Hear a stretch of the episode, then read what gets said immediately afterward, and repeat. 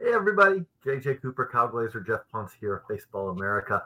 Trade deadline analysis. Uh, a lot happened today. Lots happened this week. I think that we just literally hit publish on our last of 40 trades that we analyzed over the last, uh, you know, over this month. I, I think something like that. Um, that's a lot. I know that much. But what we're going to do tonight is just kind of cover some of the the big picture stuff. If you want to go really granular, we have it all there. We have it at baseballamerica.com. But I, the, the thing that I think is most logical to start with, I'll start with you, Kyle, is the trade deadline is now over. On the buyer side, we'll get to the sellers, but on the buyer side, who do you look at and say, you know, that's a team that really did a lot to help themselves and put themselves in good position for the rest of the season? Yeah, absolutely. To me, the team that stands out the most as having helped themselves on the buy side is the Angels. As I wrote a week ago, the Angels made the right decision keeping Shohei Ohtani. They're firmly in the thick of the playoff race, but they did a smart thing, not just keeping him and saying, okay, we're going to go for it as is. They said, we're going to keep him. And now we're going to go all in to put everything we have into making the postseason. I thought the acquisitions of Luke, Lucas Giolito and Reynaldo Lopez were very, very good and very, very smart. But I also like the way they added on to it, acquiring CJ Cron, acquiring Randall Grichuk for, you know, two pitching prospects who are in low A and, and they're okay, but by no means studs. You've got two everyday middle of the order hitters and they really needed Grichuk after Taylor Ward, uh, unfortunately, was hit by a pitch in the face and suffered some pretty scary facial fractures. You add in the acquisition of Dominic Leone today to just add a little more bullpen depth. The Angels, realistically, if you look at the players they gave up, Edgar Quero is their best prospect in the deals they made, but he wasn't going to play a role for them because Logan O'Hoppe is their long term catcher. Ky Bush is really the only player they traded where you can say, yeah, that one might eventually hurt. But to get five big leaguers, potentially only give up one prospect who really probably might potentially hurt you down the road, I think it's a clear trade deadline win for the Angels, every move they've made over the last week, and it's put them in a much better position to actually get to the postseason. They're three games out as we sit here. They're very much in this race, and, and I think they have a real shot now. Okay, Geoff, same thing. Who do you think? Who do you look at and say, yeah, thumbs up, you've helped yourself? Yeah, I'm going to go with the Rangers here, actually. Um, you know, I thought that the Astros trade of, of Verlander was a great fit for team and player, but I think when you take a step back, um, they acquired not only Max Scherzer, they acquired another good rotation lefty in Jordan Montgomery. This is a team now that has, even with the loss of Jacob DeGrom, which is obviously a big one that looms large, and you know Eovaldi going on the IL. We know we don't know how long he'll be out certainly there's uh, a long injury history there. But adding two legitimate rotation pieces that I think are top three to four guys in pretty much every rotation, they now have six legitimate starters. Um, you know, on this team, even with the loss of those two guys, having that depth time and time again has proven to be money in the playoffs. So I think the Rangers are really building a team that's going to be a formidable challenge in the playoffs. When You look at the lineup, you look at the bullpen, and then, um, you know, they also made some acquisitions earlier with like Aroldis, you know, Chapman and others. So I'm going to give it to the Rangers here, but it seems like the AL West, there were a lot of buyers and they did well for themselves. I will just add to that. I think that the Rangers, we also saw the value of if you have uh, some fixtures on your big league club at positions and you develop prospects at those spots, it gives you a little bit more freedom to trade. You look at a Luis Angel uh, Acuna good prospect, really good prospect. We really like him. I, but if you said where is he going to play in Texas anytime soon, I go second base, no. Shortstop, no. Third base, no. I, that's where he should play, somewhere in the infield, somewhere in the dirt. And they're kind of they're not just covered there. They kept you know Duran. They still have Josh Smith. They're kind of double covered there. So yeah. uh, again, that also went out and got Austin Hedges, very minor deal, but get a little bit more catching depth. Okay. And didn't, so that's didn't have to move. I was say didn't have to move Evan Carter or Sebastian Walcott, who are you know two premium prospects at this point in time in that system that I'm sure probably could have fetched a, another superstar star type of player. So good on them to also sort of trade the right assets potentially too to get these players in the fold. Okay, now we're going to flip it, Kyle. Who is a seller that you look at and say kudos to what you did today? Or this yeah, week, or this month. Yeah, I think the White Sox did a really, really, really good job. Look, this is a team that's been going in the wrong direction for a couple of years now. Um, clearly, the core they've built, it, it, just has not developed or worked as hoped. And it was time for them to kind of go, I don't know if we're going to say headfirst into a rebuild, but start trading some significant pieces. And they did that and got some really good players back. I talked about Edgar Quero and Ky Bush. Both of them are really, really good prospects. They brought in Nick Nastrini, they brought in Jake Eder, and they brought in three pretty good pitching prospects, all of whom have time at double A and above. A really good switch hitting young catcher who's at double A. Um, they they got some other pieces as well, kind of further down. But I think anytime you can get three legitimate starting pitching prospects at Double A or above, and a potentially a really good everyday switch hitting catcher who's also Double A or above. I mean, that's a really, really good trade haul. And I think it's one that puts the White Sox in good position to contend relatively soon. It's not like they went ahead and acquired a bunch of guys in the DSL or complex leagues who are super risky. And you look even like Korey Lee, getting him and seeing, hey, if we can make him even a backup catcher, that's going to help. Um, Jordan Leasure is a good reliever, throws hard. He's you know striking out almost 15 per nine at Double A. I thought they did a good job getting quality prospects and guys who can help them theoretically within the next year or two, as opposed to four or five years down the line. I was a fan of them getting Eder for Burger. Nice, nice pickup. Okay, Geoff, what about for you? Who is a team, a seller that you feel like has really done well for themselves over this month? Yeah, I think it's the Cardinals. Um, you know, having covered this system, it's gotten thinner and thinner. you know, and they've had a decent amount of graduations, of course, that's kind of behind that, but they haven't done a great job of backfilling. They've had a lot of injuries to some of these pitchers that they've drafted over the last couple of years and some, you know, higher dollar lottery tickets over the last few years in the draft really haven't worked out. Some of those guys are out of the organization already.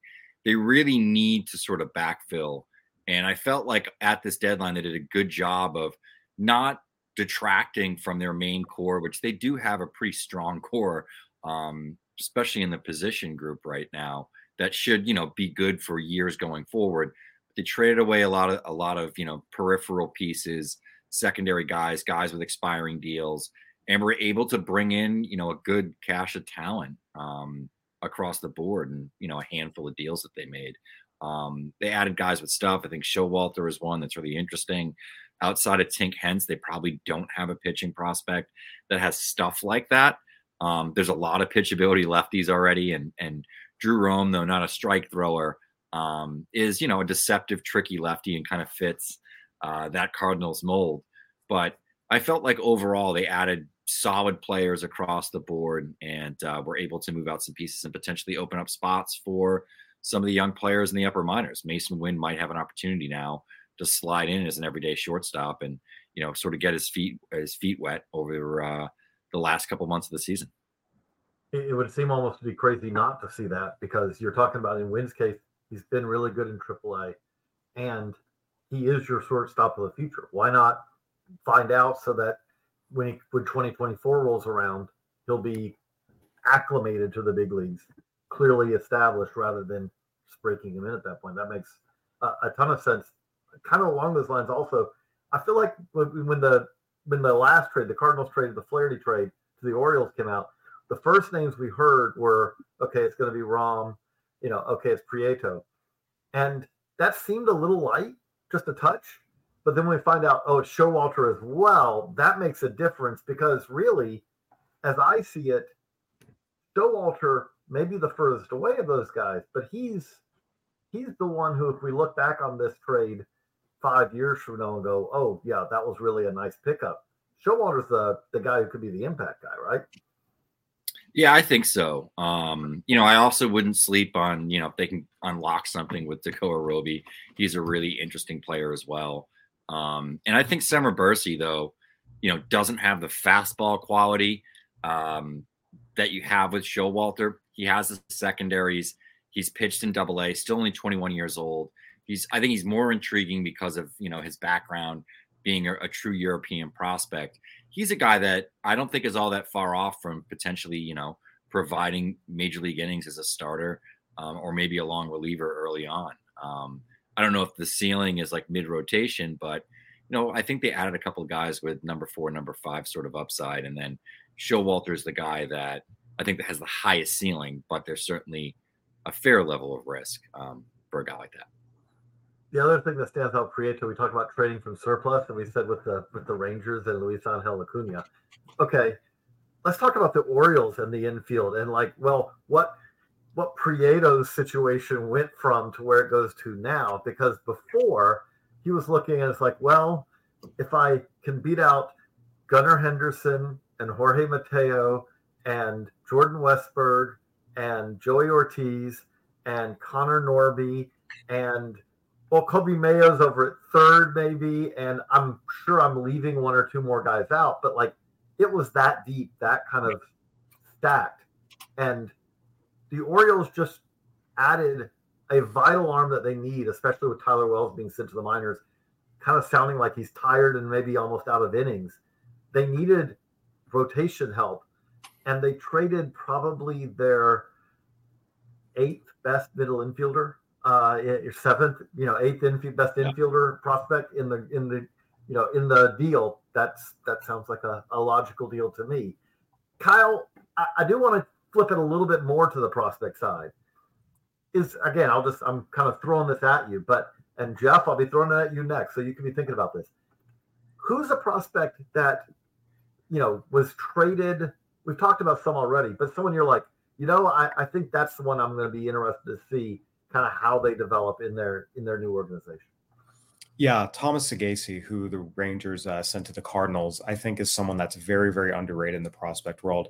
He can really, really hit. You know, it's kind of an old school, no batting gloves kind of hitter, but he's you know strong hands. Hits for average. He hits for power. He's up to Double A. He's got some versatility. Can play in the middle infield. This is the type of player the Cardinals especially develop really, really, really well.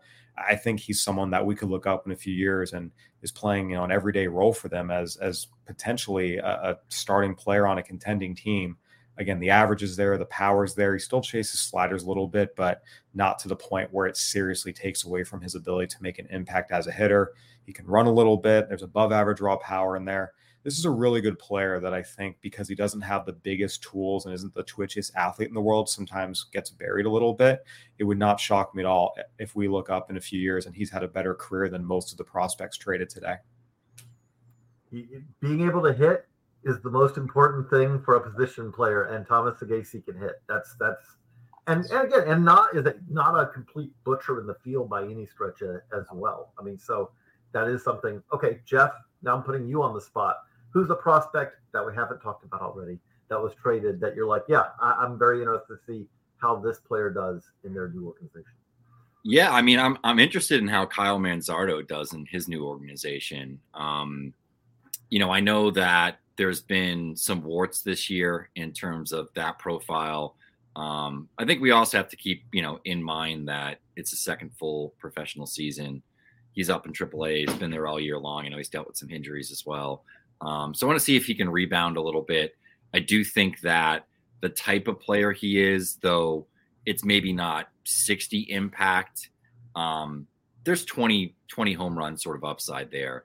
He's certainly the type of player, you know, guy that can drive in some runs um, that the Guardians need pretty badly. But another guy that I think, guy I'm probably watching the most, though, after saying all that, is uh, Justin Jarvis who was traded to the Mets. He's a really interesting prospect. Um, one of the induced vertical break leaders uh, in terms of the entire minor leagues. Um, the numbers that we have, it's it's over 20 inches of induced vertical break. It's a ton of hop on that fastball. It's almost a split like changeup that's really interesting.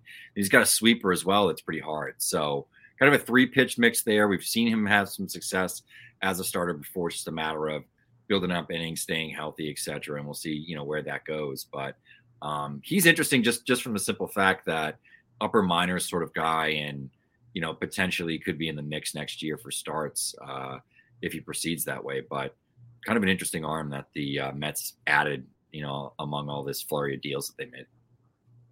So, what did you also? We saw a couple of first rounders. I mean, you're not a former first rounder; you're a first rounder. So, we saw a couple of first rounders dealt one of the ones I think was probably most interesting is Kahlil Watson uh, goes from the Marlins to the Guardians. Speaking of the Guardians and making moves, they were Manzardo being a second rounder, but again also a top hundred prospect.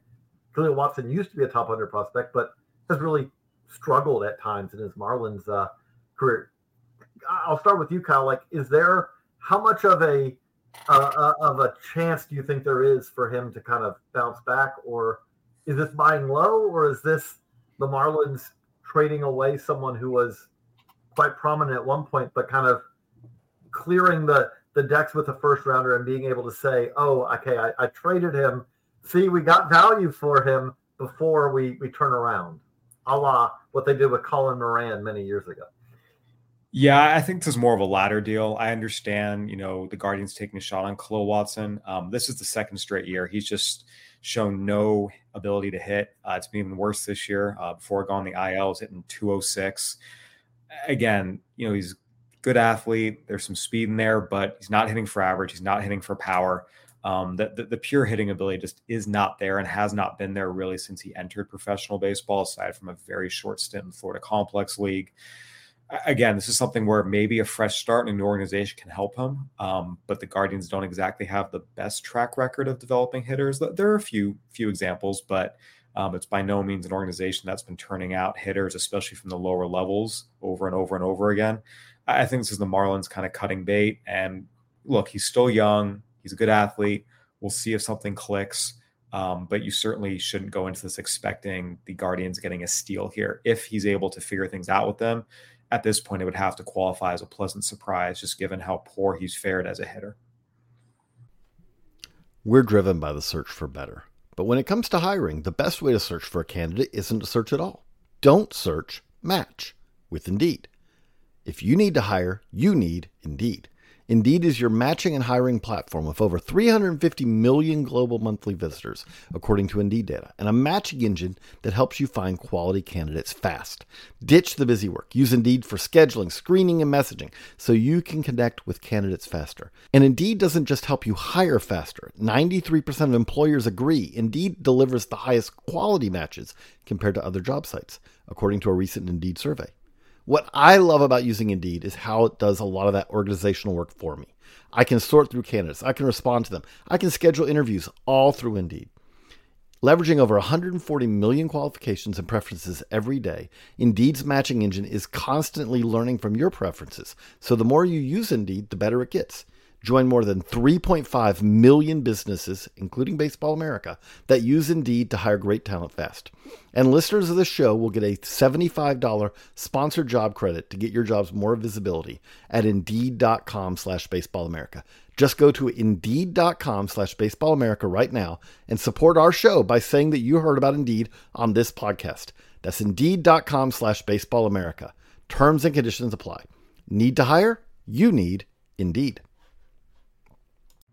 And I'll ask the same thing to you, Geoff. What do you think the, the chances of a Kahlil Watson bounce back?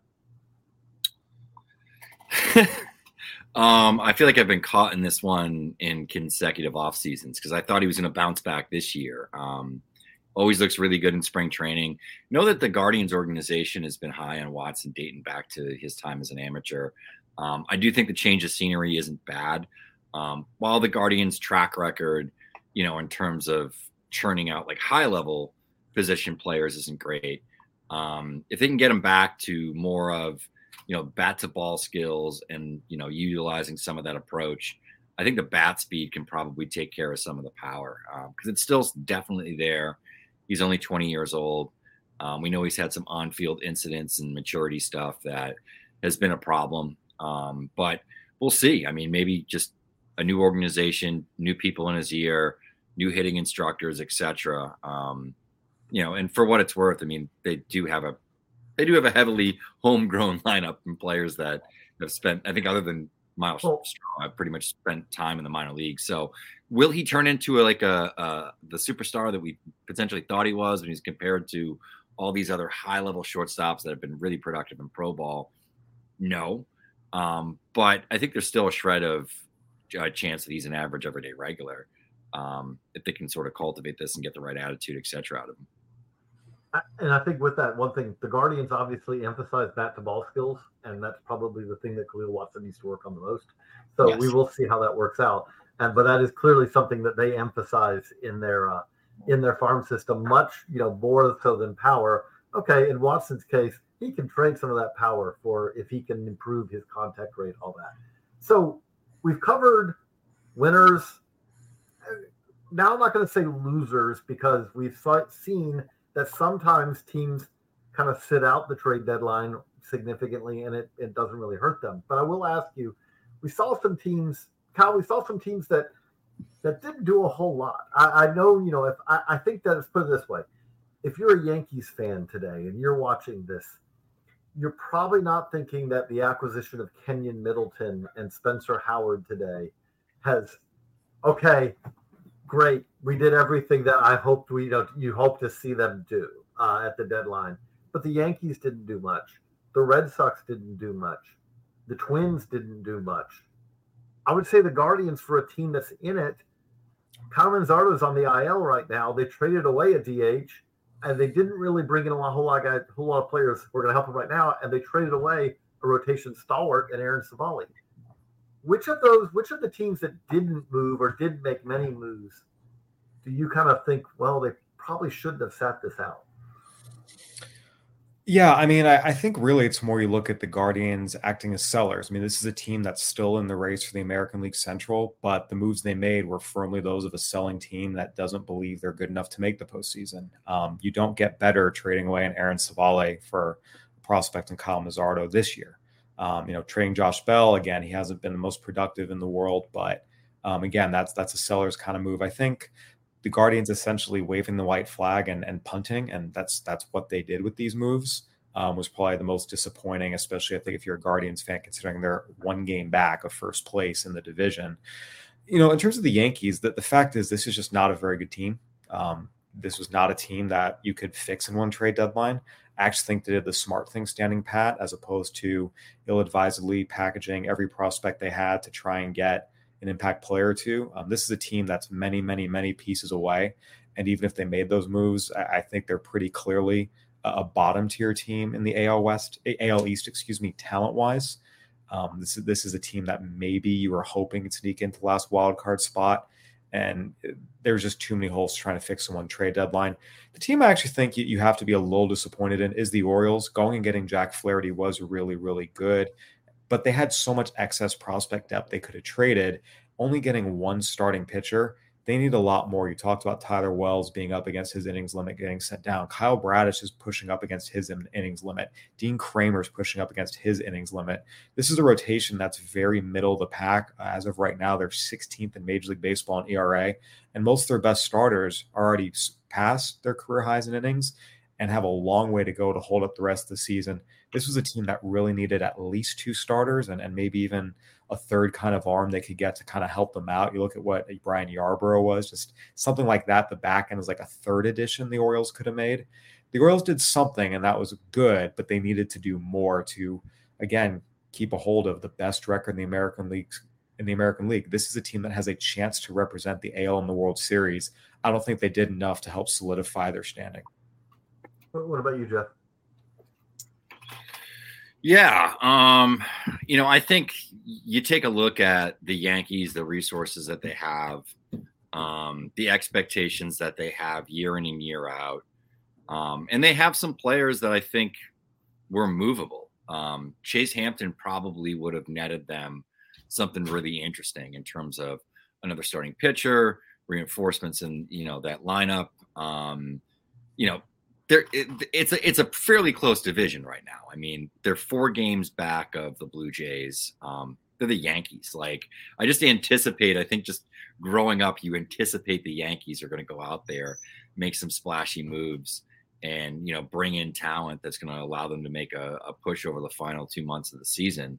Um, and we just haven't seen that sort of urgency recently from from Cashman. And uh, yeah, I don't know. You know, I don't I, at this point. I don't know if they're sort of accepting the fact that they've fallen behind the Orioles and the Rays and, and the Blue Jays and to a degree the Red Sox, though it's only a game.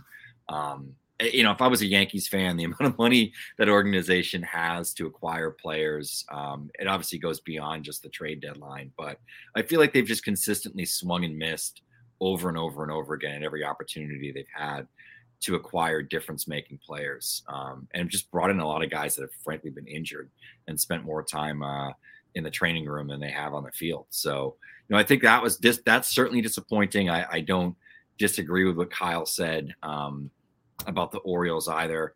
The one I'm going to throw a little shade at though is uh, the Braves. I'm I'm shocked that they didn't make any sort of big moves, add another player. Um, they're the best team in the league right now at 67 and 37.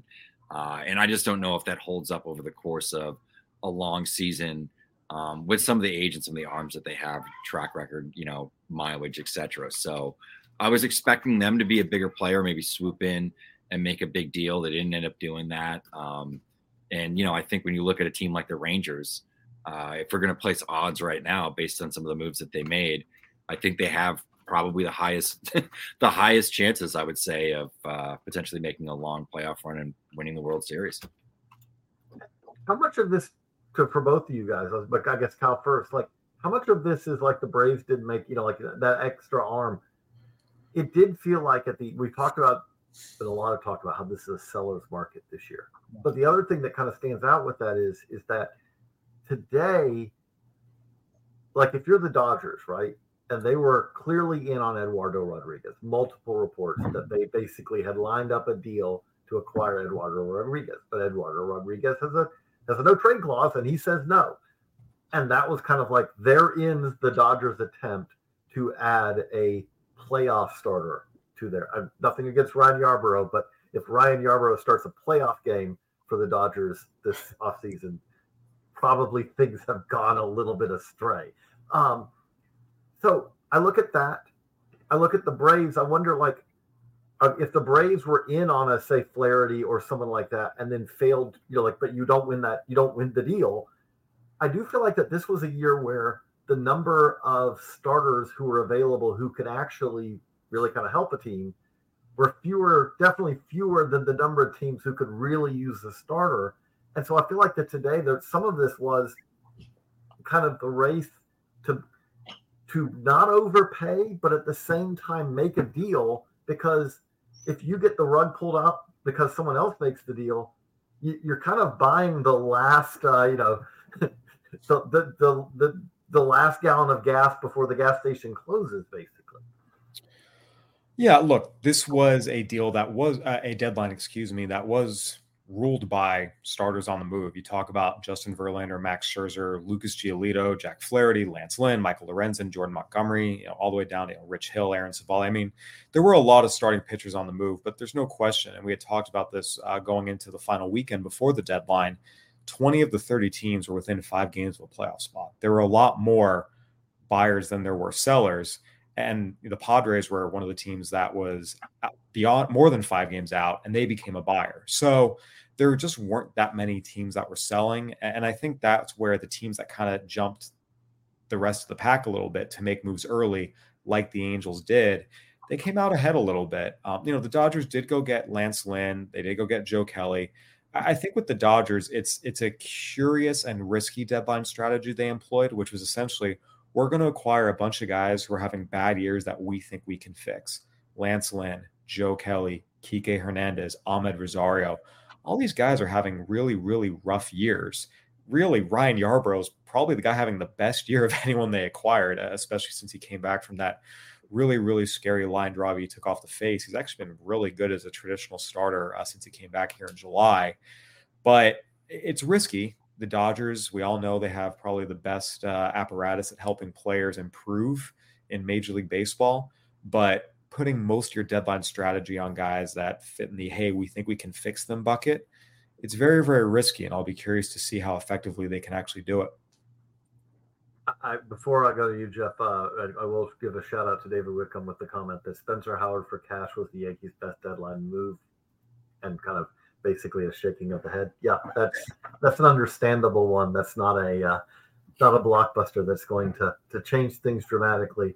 Um, I to wrap this up, because we want to keep this about 30 minutes, um, Geoff, as we look at this, are there any trends? Like one thing that stands out to me, wrote about this before the, the, the end of the day today, before the big deals happened today. It is notable to me that as normal, we saw a few back of the top 100 prospects traded, no front of the top 100, no top 20 prospect was moved, anything like that. But I I do want to ask with this, like we talk about this, Kyle's written about this, I've written about this. I do think that fans, when it comes to we are a prospect website, we love prospects. That said, I just again today shake my head. There are pl- players being traded who will help big league clubs, and the cost to acquire them, like we mentioned, the Braves, right? The Braves picked up in probably one of their bigger moves, Brad Hand. Not a big move, but nothing against Alec Barger. That's that's the kind of trade you do a thousand times over. Do you not like? I, it just struck me that there were deals done today where the prospect cost was someone who probably won't be protected come this offseason for the Rule 5 draft. Is that a fair way to put it, Geoff? Yeah, I think there were a few guys that got moved like that where there were some questions. Um, yeah, I you know I felt like this is kind of funny to say, but I felt like there were a handful of really big moves, almost blockbusters. The mid range, and there were a lot of small deals.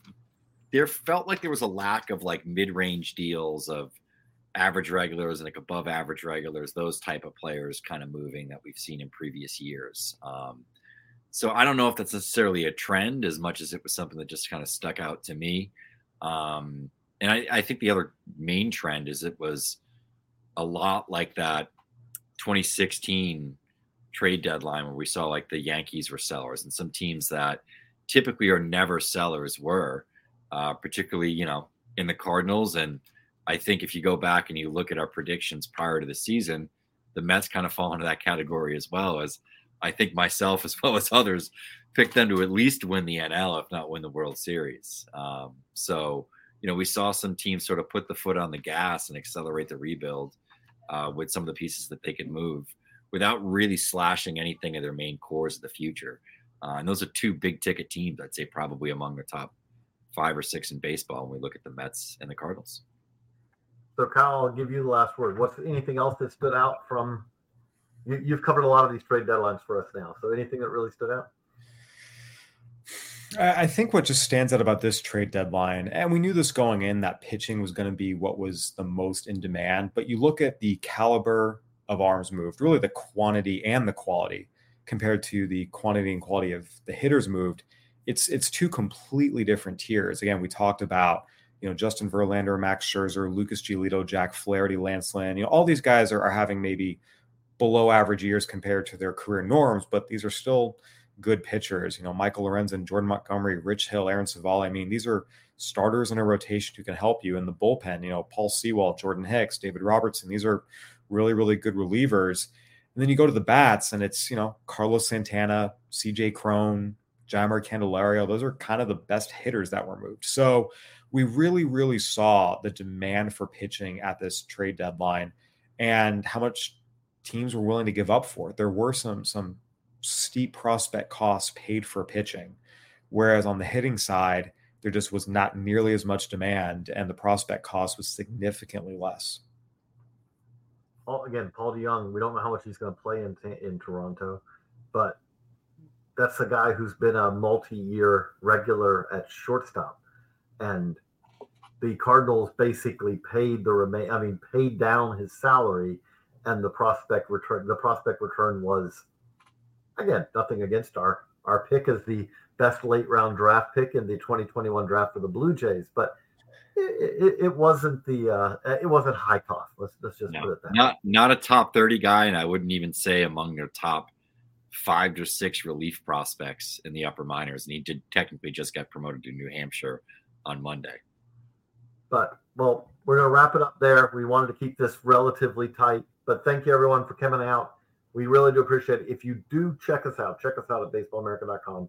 We have so much stuff from today, and we're not done. We will continue tomorrow. We will rank every prospect who was traded. We're recording this on trade deadline night. Tomorrow, we plan to have a ranking of every prospect who was traded during the trade deadline month. So we'll see how they all line up. It's something we do every year. I promise you right now, I'll uh, give you advance warning. We're going to miss on someone because when Yordan Alvarez is traded for Josh Fields, we're not going to necessarily know to put Yordan, who had yet to play a professional game at that point. I promise you this the Astros didn't all gather together that night and say, the front office and say, celebrate. We just landed one of the best bats that's going to be in the big leagues. And we're, we're going to help ourselves win a World Series today because we just picked up Yordan Alvarez. Because if they did, he wouldn't have been available for Josh Fields. No one knew at that time. Again, this is what's great about this. We're going to miss on one or two of those, but I promise you this it's a very well informed list. Cal's working on it now. I'm, we're all helping on it, but it's it'll be something to help you get a context of what happened. Obviously, check out all the updated top 30s. We haven't updated with the trades yet, but that lets you know where these guys are now, not what they were in preseason, but where they are now. And there's so much other great stuff. BaseballAmerica.com. And as always, thank you to all you subscribers.